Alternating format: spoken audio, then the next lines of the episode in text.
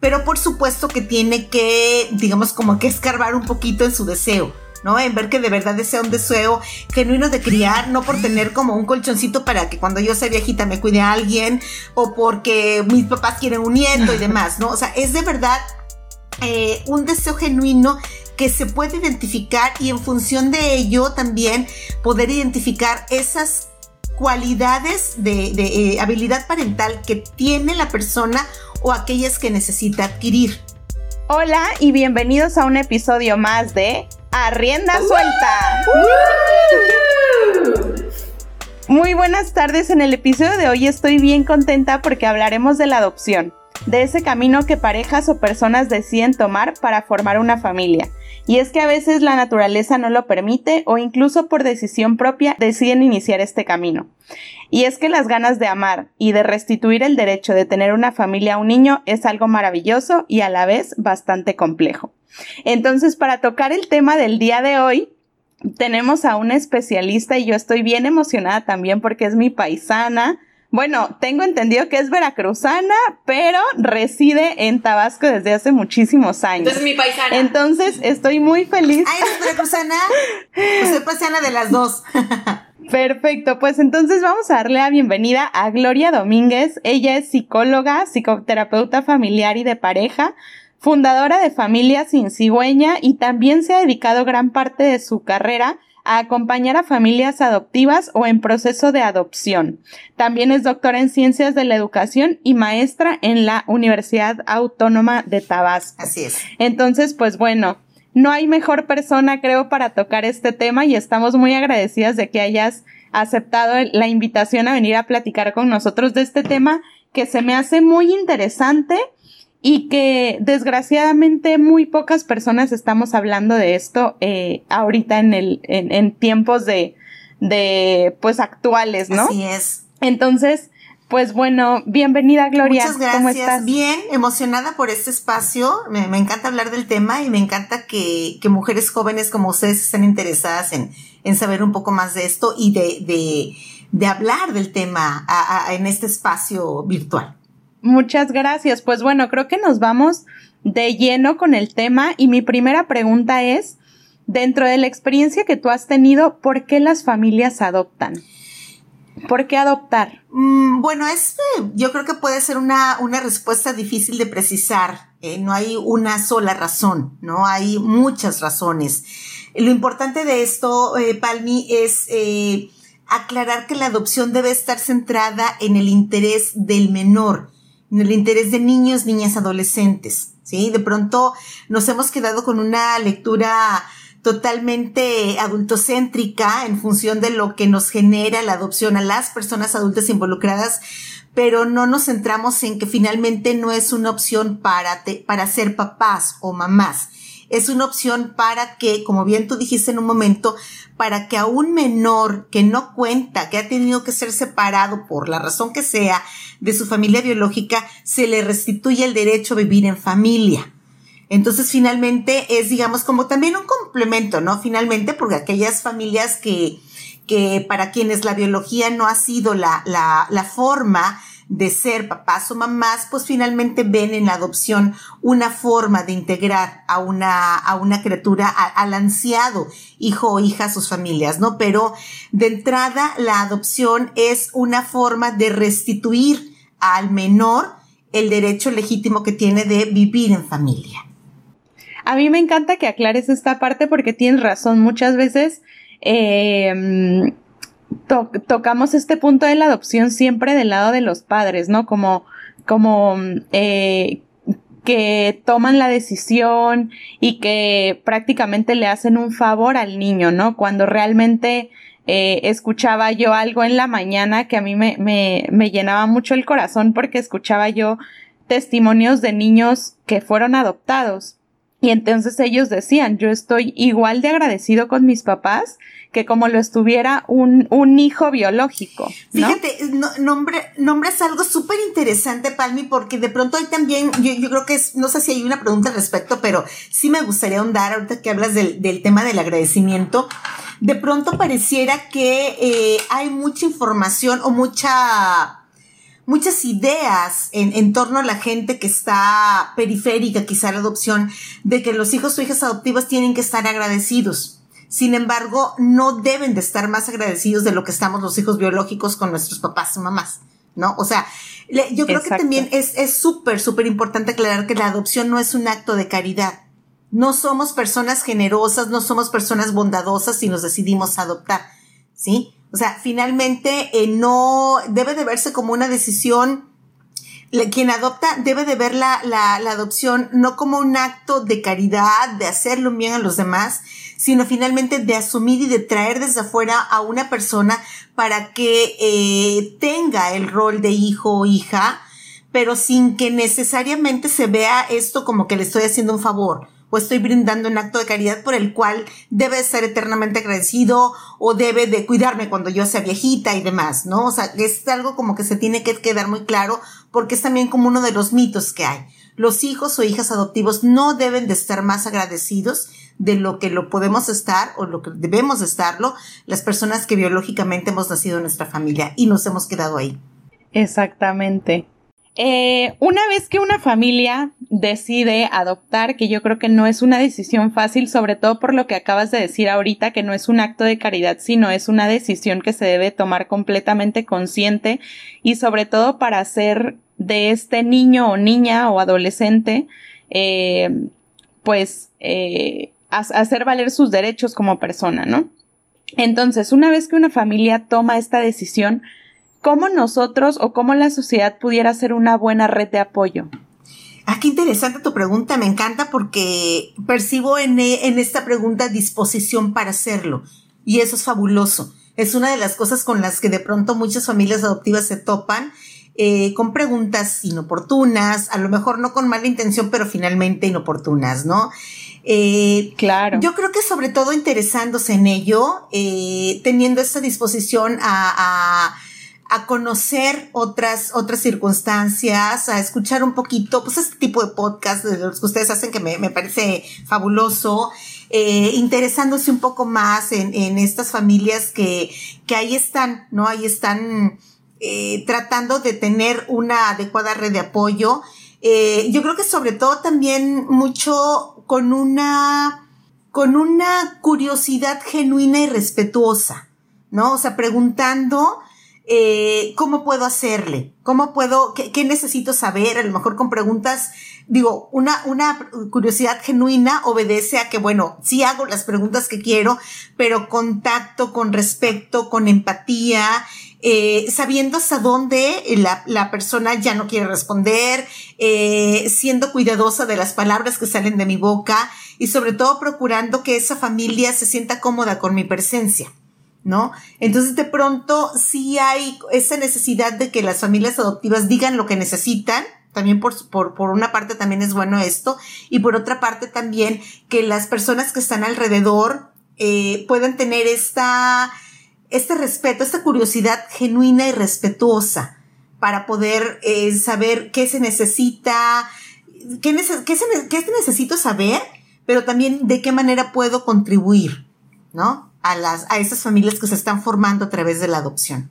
Claro que es un proceso también que es como cuando uno se casa con alguien o es una persona nueva que entra al núcleo familiar al cual todos tenemos que amar y respetar de la misma manera. Y hay un tema que la verdad yo te quería preguntar, porque sigue siendo un tema tabú. Bueno, tras que la adopción ya es un tema tabú para muchas personas y muchas familias, el tema de las adopciones homoparentales aún lo es. Y hay muchas personas que me quedo con lo que dijiste al principio, que lo más importante en el tema de la adopción es el interés superior del menor y del adolescente en general.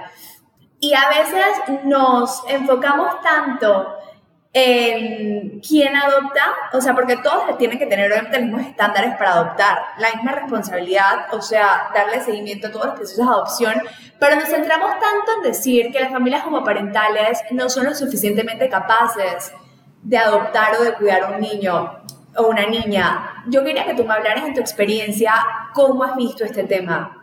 Sí, la crianza no tiene nada que ver con la orientación sexual, absolutamente no. La crianza está alojada en las habilidades de personalidad, en las capacidades parentales que podemos tener. Y eso, pues bueno, yo creo que desgraciadamente abundan entre las familias heterosexuales biológicas los ejemplos de que no todas las personas están hechas para criar. ¿no? O sea, creo que cada una de las personas que estamos aquí ahorita, de las cuatro personas que estamos conversando y de quienes nos escuchen, si se detienen solamente unos cinco segundos a pensar, seguro les llega a su cabeza el nombre de una persona que no ha sido buen papá o que no ha sido buena mamá de un hijo biológico. Entonces, vamos, ni siquiera la biología te da eso, ¿no? Entonces quiere decir que no tiene que ver con la orientación, tiene, eh, con la orientación sexual, tiene que ver con el deseo genuino, auténtico de querer criar. Y eso se aloja en otro lado se aloja, no, tampoco se aloja en, en, en nuestra edad, en porque pues ya, o sea, ya tienes edad de casarte, ya tienes edad de tener hijos, porque papá y mamá ya te dicen que quieren ser abuelos, porque pues es el legado, por, o sea, no, pues es un deseo auténtico genuino que solamente una persona es capaz de percibir. Y desde, desde ese mismo punto entonces podemos entender que una persona homosexual tenga totalmente esta capacidad para poder criar pero por supuesto que tiene que, digamos, como que escarbar un poquito en su deseo. ¿no? En ver que de verdad desea un deseo genuino de criar, no por tener como un colchoncito para que cuando yo sea viejita me cuide a alguien, por este, estar acompañada, por mandar a quien me vaya a comprar un refresco a la tiendita, o porque mis papás quieren un nieto y demás, ¿no? O sea, es de verdad eh, un deseo genuino que se puede identificar y en función de ello también poder identificar esas cualidades de, eh, habilidad parental que tiene la persona o aquellas que necesita adquirir. Desgraciadamente hay muchos mitos a través de esto. Y eso, por supuesto, pues no, o sea, les da en la torre a muchas de las familias homoparentales porque de pronto pareciera que son demasiadas las exigencias sociales, demasiada la crítica social y de pronto pareciera que es como una barrera. Y entonces estas personas pueden verlo como muy difícil y terminan eh, pues como ya, ya no, ya no afrontando, porque de pronto pueden sentirse incapaz de afrontar toda la circunstancia social eh, y toda esta amenaza velada de que les van a hacer bullying en la escuela, de que va a necesitar en algún momento un mamá, un, una mamá o un papá, o sea, según sea el caso, de que no va a, va a tener buena, buen desarrollo emocional y demás, y finalmente terminan como desistiendo, ¿no? Eh, claro que también eso habla finalmente como del deseo, ¿no? A lo mejor no era tan genuino ni tan auténtico el deseo y por eso pues dices, ay, está difícil, pues mejor ahí lo dejo, ¿no? Entonces yo creo que tiene que ver con eso, pero también hay, hay, pues, me gustaría como aclarar, aclarar estas, esta forma de vincularnos. Miren, cuando nosotros nos establecemos en pareja, no, una pareja se forma con un vínculo romántico. El vínculo romántico que es completamente eh, eh, entre sí, ¿no? o sea, ve a la persona de manera erótico-afectiva, el, el vínculo es erótico-afectivo y nada más, el uno con el otro, sean dos mujeres, sean dos hombres o sea un hombre y una mujer. Cuando esta pareja se genera en familia, o bueno, tiene hijos, porque bueno, también de pronto se puede percibir que es familia una sola persona, ¿no? Si yo no tengo hijos, esposo, nada, pues yo misma puedo ser mi familia. Pero bueno, hablemos de que tiene hijos esta persona adquiere otro vínculo. Ya no solamente es romántico, que ahí queda. El vínculo, el, vínculo romántico ahí queda. Pero encima de todo, ahora es pareja parental. Y esta pareja parental no tiene nada que ver con la pareja romántica que son. La pareja parental tiene solamente que ver en función del hijo. Tiene que ver con la crianza, tiene que ver con cómo se generan los cuidados, cómo se genera, cómo se fortalece el desarrollo emocional, tiene que ver con eh, la decisión de en qué escuela lo metemos, tiene que ver con la decisión de si le damos este dulces, le permitimos comer dulces antes de la comida o no, o sea, ese tipo de cosas, ¿no? Pero en este vínculo de ser pareja parental, no tiene nada que ver la pareja romántica. Esto de pronto, yo creo que si eso se, se tuviera más claro, de verdad que habría como un poquito más de, eh, ¿qué diré? Como de eh, entendimiento, exactamente de cómo funciona esto. Entonces, si nos podemos a, si nos ponemos a ver, una persona puede perfectamente criar junto a otra sin que haya un vínculo romántico entre sí. Cuando una pareja se divorcia o se separa, lo que se rompe es, o lo que se termina, es el vínculo romántico pero el vínculo parental, si hay hijos de por medio, tiene que existir hasta que los hijos se mueran. Incluso hasta si el hijo se muere, siempre va a ser el papá o la mamá de mi hijo, toda la vida, ¿no?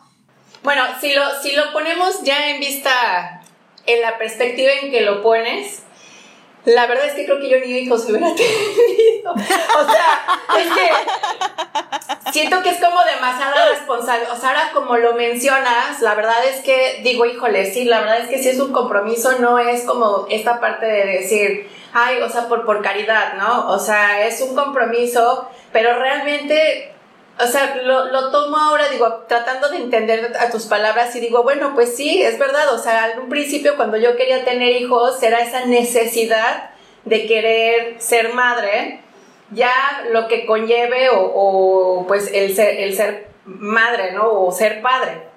O sea, ya como que después entendí tus palabras, pero sí de momento me cayeron de sopetazo, muchachas. O sea, yo dije, wow, qué fuerte, porque pues, pues sí, no, no, no es como que el perro que igual la adoptas y ahí lo dejas ahí botado con la abuela, ¿no? Así me ha pasado, o sea, la verdad, o sea, esto sí es algo como muy delicado y muy serio. Y bueno, yo te quería preguntar algo, o sea, por ejemplo, en esta parte de cuando son bebés, ¿no? Bueno, ya, eh, pues obviamente todavía esa conexión de, pues, obviamente se va haciendo la relación. ¿En qué momento se les platica a ellos que son adoptados? O sea, ¿qué, ¿qué, pasa en esta parte en donde cuando tú estás adoptando, tienen esta plática con los papás de si en algún momento se va a tocar este tema o si lo van a mantener privado o nunca se va a saber? O sea, o cómo, cómo, cómo, cómo funciona esta, pues esta comunicación con los papás, o sea... Bueno, no hay algo escrito sobre eso, o sea, no digamos como no es parte del trámite de que se tenga que hablar, pero se tiene que hablar. Nosotros funcionamos, eh, la, manera, la manera en la que nos comunicamos tiene dos componentes, el componente verbal y el componente no verbal. El componente verbal es esto que estamos teniendo ahorita. O sea, son palabras que cada una de las que estamos aquí conocemos, decodificamos, procesamos y demás. Pero aparte está implícito también un componente no verbal que responde afectivamente y emocionalmente a todo aquello que estamos diciendo. Y Guru, acabas de dar un ejemplo con eso que dices que lo que dije yo así como que te cimbró. ¿no? O sea, no fue el contenido de las palabras, las palabras como tal, sino fueron lo que te generó. Y eso nos lleva al comportamiento, perdón, a la, a la comunicación no verbal. ¿A qué voy con esto? Cuando nosotros traemos a nuestra casa una familia que recibe a un bebé recién nacido, eh, podría pensarse que, bueno, pues ya llegó recién nacido, no tiene conciencia de un pasado, se le puede decir absolutamente todo eso. Sin embargo, hay una cosa muy importante ahí. Este, esta persona que llegó de otra familia biológica tiene derecho a conocer su origen. Y eso de pronto nos queda, eh, no lo vemos como un derecho, porque nosotros, quienes hemos nacido en familia biológica, nuestro origen ahí está y no pasa nada porque preguntamos, oye mamá, ¿yo por qué tengo, o, este, no sé, la ceja de tal forma? Pues, o por qué tengo los ojos de tal forma, o por qué tengo la estructura de cuerpo así. Ah, por tu bisabuela, porque tu bisabuelo así era, o porque de pronto dice, eres igualita a tu tío perengano y demás. La narrativa biológica está presente sin ninguna limitación. Hablamos de ello y hablamos que nos parecemos o que no nos parecemos o que el gen y demás sin embargo, eso no ocurre en las familias adoptivas. Pero esta persona que llegó a través de la adopción a una familia tiene todo el derecho de conocer su origen también y no podemos violentar eso. Aparte de todo, esta persona tiene una memoria y está, está vinculada genéticamente a su familia de origen y por tanto en algún momento puede salir alguna información. Eh, muchas de las personas que se han enterado que son adoptadas en la adolescencia o en la adultez, una vez que lo saben, han tenido como la certeza de algo no andaba bien. Yo sabía que, ¿sí? Y el yo sabía que le anda rondando, rondando por la cabeza. Hay una razón, digamos, como de peso que algunos papás adoptivos eh, dan, argumentan para no decirle al hijo. Es loable, más no es justificable. Es no lastimar al hijo no es hacerle sentir como que no es parte de la familia, no es, eh, digamos, como hacerle patente que se ha generado un abandono o una situación por la cual tuvo que eh, alejarse de su familia biológica, es, digamos, como no quererle echar sal a la herida. Y puede ser loable el no querer lastimar a tu hijo o hija. Sin embargo, estamos violentando el derecho que esa persona tiene de conocer su origen. ¿Sí? Entonces, si es la pregunta es, ¿se le debe de decir? Mi, respuesta es totalmente todas las personas que estamos en este lado de la adopción, psicoterapeutas, que gente que ha investigado, gente que sigue investigando, gente que trabajamos en psicoterapia, sabemos que se le tiene que decir.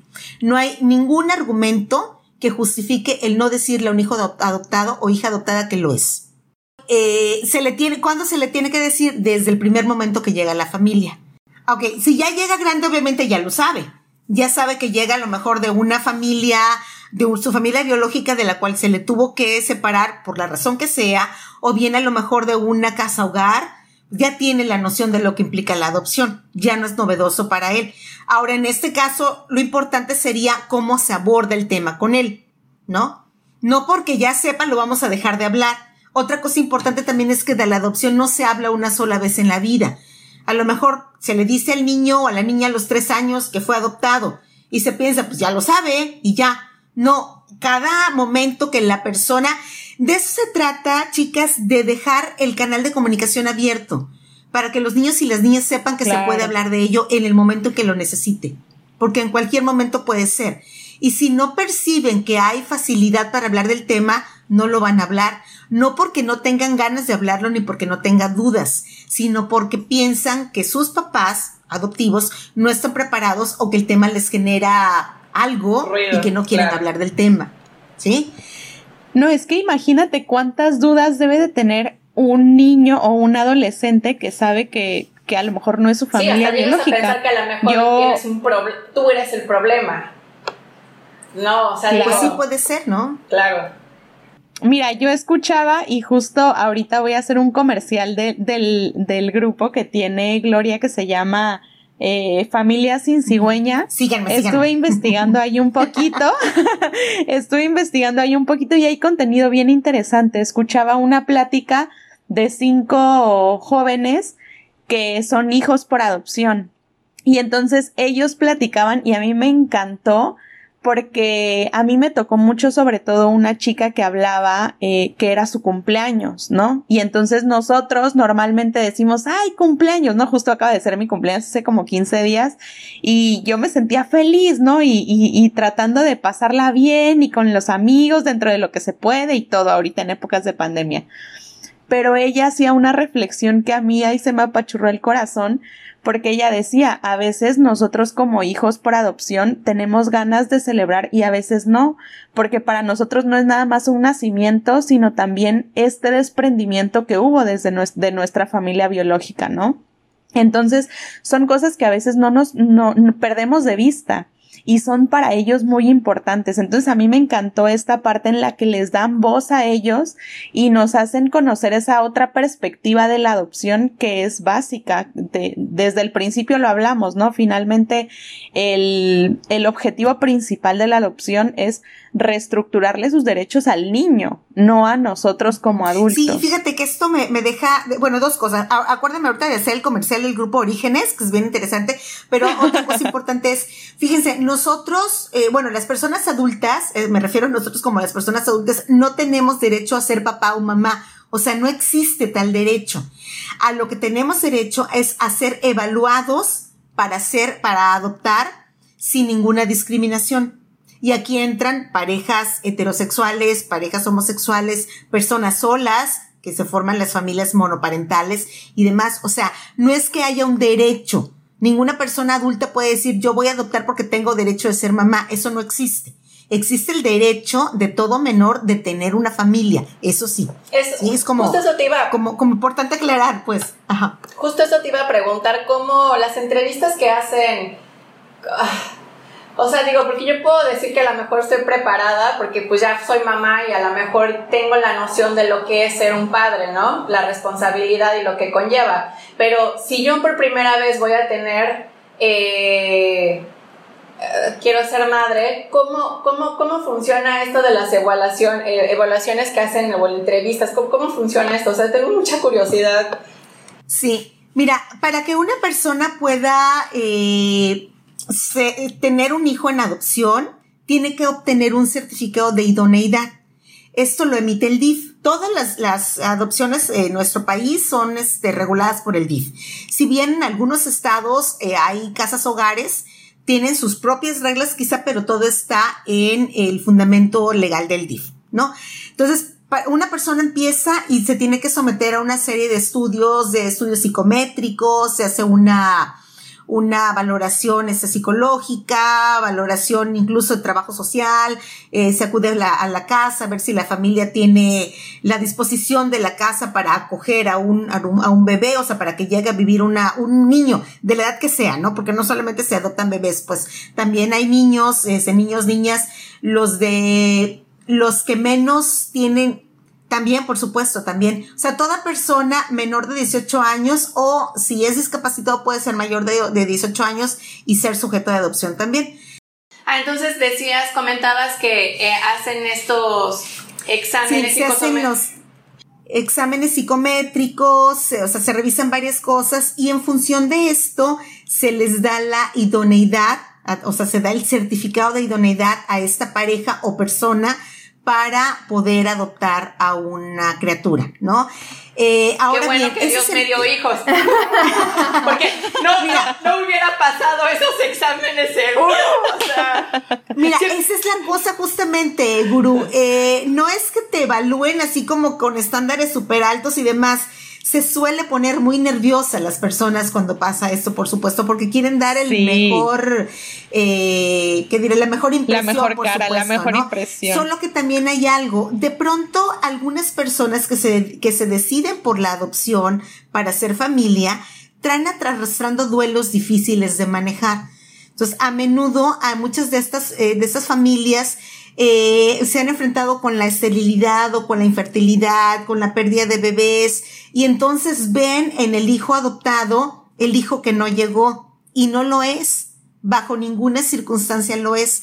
Entonces esas personas necesitan hacer el duelo, renunciar a la idea del hijo biológico para poder hacer suyo el hijo que viene de afuera.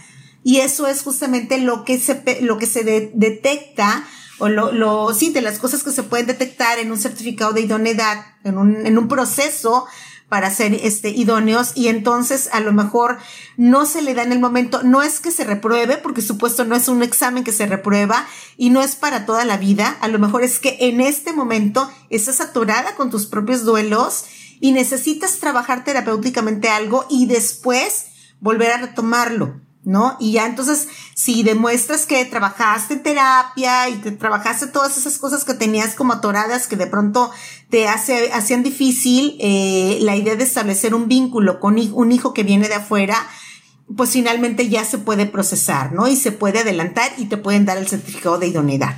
Entonces, no es un examen que se, repruebe, ni es como una vez nada más en la vida, una sola oportunidad, como que quemas cartucho y ya, ¿no? O sea, no va por ahí. Tampoco tenemos que demostrar que somos los mejores, el, este, papás o mamás, ¿no? Porque, pues, vamos, ni los biológicos lo son, ¿no? Eh, creo que como hijas podemos también alguna idea más de una vez hemos pensado que nuestra mamá o nuestro papá no fue el mejor del mundo y no lo fue en realidad, ¿no? Pero otras veces decimos, pues el que me tocó estuvo bien o la que me tocó estuvo bien, ¿no? Entonces, pues finalmente también de eso se trata. exacto, es lo que hay. Así es, ¿no? Entonces, en función de eso se da. Yo no puedo hablar del trámite legal porque los trámites legales en, en todos los DIFs del Estado cambian. No hay un solo proceso. Entonces, pues finalmente, pues vamos, el de aquí de Tabasco va a ser muy distinto del de Yucatán y, de otras partes del país, ¿no? Pero vamos, así más o menos suele ser. Afortunadamente ahorita ya hay una red de apoyo bastante sólida y bastante, sobre todo bastante visible, que hace que estos temas se platiquen. Hay grupos, grupos virtuales en Facebook, en, WhatsApp de, de, de, familias adoptivas en las que, bueno, se comparten eh, tips, ideas y están con mi hijo, mi hija me pasó tal cosa, a ustedes les pasó así, me pasó también y entonces lo manejé de esta forma y demás, ¿no? Sobre todo también porque afortunadamente muchas familias eh, han, han optado por adoptar a niños más grandecitos, no bebés. Y esos finalmente son muchos, muchos niños. O sea, creo que la última cifra que se puede saber es que en el país hay más de 30 mil menores sin familias que viven en casas hogar y que a menudo no tienen los, los cuidados eh, afectivos, eh, o sea, los que tienen derecho, pues, ¿no? O sea, digamos como que sobreviven nada más y muchos con mucha violencia, ¿no? O sea, hace poco se ha sabido de, de lugares donde donde se escapan niños, donde se les, o sea, hay grabaciones de vecinos que, que te atestiguan que los golpean, que los maltratan, que hay abuso sexual, que hay violencia física y demás. Y entonces, pues, esas criaturas traen una huella, una huella de violencia, una huella de abandono. Eh, no es como una, una persona que va a llegar a la familia y va a sentirse agradecida porque, ah, pues ya tengo una, un cuarto para mí, una cama para mí, ya tengo comida todos los días y voy a ser eternamente agradecido. No, de pronto algunos niños que llegan después de vivir en casas hogar o que son separados de las familias biológicas, a lo mejor por violencia, les cuesta trabajo asumirse seguros en una familia adoptiva y pues finalmente a lo mejor extrañan a sus compañeritos de la casa hogar, a sus, a sus amiguitos con los que vivían, pues extrañan a la mamá biológica porque pues a lo mejor violenta y todo, pero pues es su mamá, ¿no? Y entonces les cuesta mucho trabajo sentirse eh, parte de la familia adoptiva. y también otra cosa, ajá. Gloria, eh, con el proceso de los jóvenes que ya, pues ya están grandes y que los llevan a, pues ya a nueva casa, o sea, ¿cómo era ese proceso? O sea, ¿van al psicólogo o cómo se maneja esto, ese proceso, no? Debiera de ser, fíjate, Guru, debiera, debiera de haber, eh, toda familia adoptiva debe de tener un acompañamiento terapéutico en el pre, en el peri y en el post. ¿Sí? O sea, desde que le empiezas a concebir, a ver qué onda conmigo, qué necesito yo componer, de verdad es una, una, un deseo genuino, o sea, qué está, o sea, qué pasa conmigo, ¿no? Para decidir durante, porque por supuesto el momento de la adaptación es súper importante y después por todas las situaciones que puedan generarse sobre todo la adolescencia, si llegan los niños pues, pequeñitos, incluso bebés, pues la adolescencia es un momento de identidad, de fortalecimiento de la identidad súper, súper importante y pueden venir ahí muchas preguntas. Si los papás eh, adoptivos no están preparados para esas preguntas, pues imagínate la dificultad, ¿no? Para poderlo hacer. Ahora, hay muchos... Creo que esto es algo que no hay que perder de vista. La cuestión del acompañamiento psicológico es bien importante. Y algo con lo que me quedé, de, me quedé ganas de, de comentarles es que cuando Tere platicó, preguntó de la cuestión homoparental, yo quería comentarles que a mí en alguna ocasión, digo, ya los que nos escuchan desde hace tiempo saben que yo estoy inmersa en el mundo de la educación. Entonces, este, me tocó trabajar con, con dos familias que, que eran homoparentales, eran, eran de dos mamás. Y, y sí, como bien dice Gloria, realmente no hay, eh, no hay estudios que digan que los niños que son criados por gente homoparental va, va a ser homosexual también. Sin embargo, sí hay algunos rasgos que hay que tomar en cuenta no porque sean familias homoparentales, sino porque son familias como cualquiera, ¿no? Eh, yo me topé eh, específicamente con estas dos familias que eran niños muy inseguros, o sea, que tenían como mucho esta sobreprotección de, las mamás, ¿no? Era como mucho, yo creo que también dentro del de, de, quererlos proteger de todo este tabú que tenemos en la sociedad de la adopción. Entonces, eh, sí, definitivamente un acompañamiento psicológico podría ayudar dentro de estos, de este mismo proceso. Hoy platicaba igual en la mañana con mi socia y le decía que, más bien ella me comentaba que muy probablemente este instinto materno que nosotros, bueno, que las mujeres de repente se desarrolla cuando tienes un hijo, ya sea biológico o adoptivo, eh, también puede influir dentro de las conductas que nosotros le vamos reforzando a los niños en, pues en la primera infancia, ¿no? Entonces, pues bueno, creo que esto que dice Gloria del acompañamiento psicológico es bien importante tanto para familias eh, adoptivas como no. O sea, realmente nadie nos enseña a ser papás y, y, es, y es bien importante ese, ese acompañamiento. Sí, y en el caso de las familias puede darse que eh, de las familias adoptivas, algunos niños quizá no se animan a preguntarle cosas a sus papás porque, por la lealtad, por un sentimiento de lealtad, ¿no? Así como de, pues sí, me ha criado, me ha criado bien y me ha querido y tengo una familia bonita y todo, pues, o sea, qué mala onda que yo quiera saber algo de mi mamá biológica, ¿no?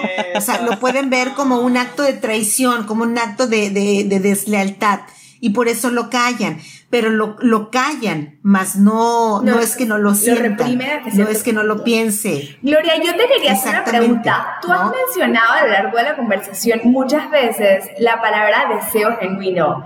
Y al igual que a lo mejor guru, como ella mencionó, o sea, antes de tener hijos, uno no yo en, mi caso, yo no estaba buscando activamente tener una bebé, ahora la tengo y la amo con locura y es mi vida y me desvivo y o sea, y estoy tratando de cumplir el rol de, mamá en buscando siempre su, su bienestar.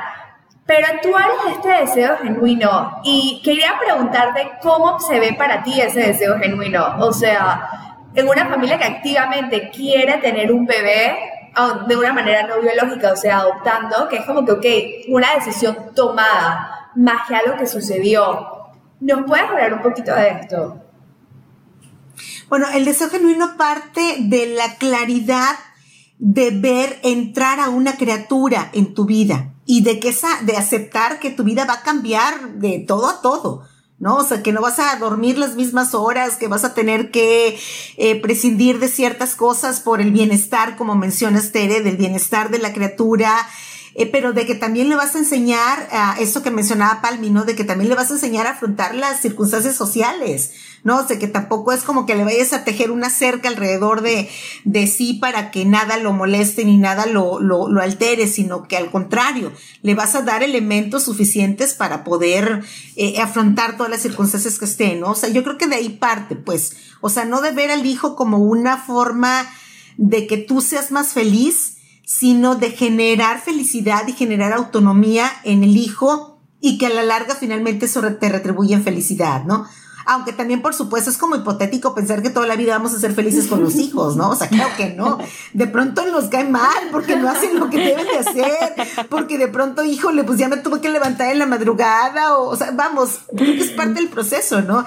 Creo que si, por ejemplo, si los hijos adolescentes de pronto eh, les caemos mal a los hijos adolescentes pues porque estamos haciendo bien el trabajo, ¿no? O sea, no somos como, no somos los mejores amigos para siempre estar ahí, ¿no? O sea, nos toca poner la disciplina, nos toca decir sí, nos toca decir no, nos toca decir ahorita sí, nos toca decir haz esto, o sea, nos toca formar a una persona. Yo creo que con eso, a eso me refiero concretamente, Tere, con eso del deseo genuino. Es asumir que esa persona no es una prolongación de ti, ni es una esperanza, de, de, de hacer en, eh, en, en él o en ella lo que tú no lograste, ni tampoco de verlo como una persona que te va a asistir cuando seas viejita, ¿no? O sea, ni que te va a dar muchos besitos y te va a hacer muy feliz, porque no es su responsabilidad hacernos feliz. Va como, o sea, va de la mano, pues, ¿no? O sea, yo de pronto, no sé, me he topado, no me acuerdo, mi, mi hija estando más chiquita, de pronto nada más escuchar su voz me emocionaba tanto que me ponía a llorar como tonta. No, o sea, nada más porque su voz me daba mucha ternura. Pues, o sea, pero es como parte del, del ver que la, que la criatura está teniendo una vida por sí sola. Y creo que finalmente el acto de criar a eso obedece, a este acompañamiento junto, de pronto de la mano, de pronto soltándolo, de pronto a la distancia y de pronto confiando en que lo que hiciste por la criatura es suficiente porque él o ella va a saber defenderse ya por su cuenta, ¿no? Y sabiendo que si en algún momento necesita algo, pues ahí vas a estar tú, ¿no? Porque es la labor de mamá y papá, pero no es una extensión de uno, ni el hijo nace o llega de fuera para hacernos felices. A eso es a lo que me refiero, ¿no? Antes de que adelantemos, porque no quiero que se me vaya la onda de esto, quiero comentarles de esto que comentaba Palmira hace un rato del, del grupo de, de, hijos adoptados se llama Orígenes y eh, me parece súper importante que se pueda hablar aquí de esto porque a lo mejor algunas personas de quienes nos están escuchando han llegado a sus familias a través de la adopción y es súper importante que sepan que existe este grupo. Es un grupo privado, eh, se reúnen, o sea, no sé ni cómo se reúnen pues porque es cosa de, de, de, de ellas, básicamente son mujeres pero platican de esto, pues, o sea, platican y tratan de, sobre todo, de sentirse, de sentir que hay alguien más que comparte sus dudas. Porque otra de las cosas de, esto es que de pronto los hijos adoptados durante mucho tiempo se han sentido como solitos, ¿no? O sea, como que no es tan fácil eh, decir, bueno, a ver, en adolescencia conozco a alguien más que también fue adoptado y comparto con esa persona mis dudas, mis intereses, eh, la información que quisiera saber de mi familia biológica y demás pues de pronto no hay, porque como bien decían hace un rato, se ha generado como todo hacia el interior, ¿no? O sea, desgraciadamente la adopción se volvió como un tema muy tabú y a lo mejor se hablaba como por lo bajito, en lo clandestino, eh, como por no lastimar también a las personas que, que, que, que han llegado por la adopción a la familia, ajá, y de pronto pues eso ha dificultado que generen su propia red de apoyo. Entonces, por eso es maravilloso que existan grupos como este. O sea, hay grupos para familias adoptivas, y hay grupos para, eh, para, para personas, para hijos o hijas adoptadas, ¿no? Entonces también es súper importante, si ustedes, si alguien conoce a alguien que nos escucha, es un hijo adulto, porque son, son adultos, hijo o hija adulto adoptado, puede buscar en Facebook el grupo Orígenes y seguramente pues ahí le acogerán bastante bonito, ¿no? Como esa persona espera. Yo tengo pues, Sí, les vamos a dejar los links Ah, pues súper, dales el, la información, yo creo que les va a ser bastante útil. Sí, sí se los voy a mandar, fíjate, qué padre, me encanta, me encanta. Sí. Y les vamos a dejar los links y todo para que, para que puedan ustedes eh, entrar directo, porque la verdad es que yo lo busqué y me costó un poquito de trabajo, pero ya después ya lo encontré y, y, se me hace una muy buena iniciativa. Sí, es una comunidad cerrada porque pues finalmente son solamente ellos, ¿no? Si de pronto sí tienen como esta este enlace que comentas, Palmi, que sí nos permitió escuchar, fue muy interesante el escuchar, ¿no? O sea, esto que, que, dicen, las dudas que tienen, lo que no les gusta escuchar, las eh, dificultades que han tenido y demás, ¿no? Así es. Muy bien, pues creo que este episodio ha estado bien interesante, yo la he gozado. Te agradezco una vez más, Gloria, por estar aquí con nosotros. Eh, me gusta hablar de temas así, que, que poco a poco se vayamos quitando este tabú, todos estos paradigmas y que finalmente eh, empecemos a construir un mundo sincero, un mundo en el que nos podamos entender entre todos y finalmente aceptar la adopción como lo que es, como un acto de amor y de compromiso sobre todo eh, para darle lo mejor a niños y jóvenes que, que pues que están en esta situación, ¿no? Entonces, pues bueno, yo no sé si tienen algo que agregar para cerrar este, este episodio. No, Gloria, que muchísimas gracias. O sea, la verdad es un tema súper complejo. En mi experiencia personal no es un tema que que haya estado dentro de mi familia, entonces yo siempre lo veía como algo muy alejado. Y ahora todo lo que tú mencionas, no solo, estoy segura que no solo nos ha servido para el tema de la adopción, pero también para el tema de ser papás y cómo es la manera correcta de ser papás, porque bueno, un hijo natural y un hijo biológico es la misma cosa, al fin y al cabo, pero sí es algo que se tiene que pensar y es una decisión consciente. Así es, así es. Eh, pues les invito a que sigan mi página, esta que ya, ya había hecho el comercial eh, Palmi, Familia Sin Cigüeña.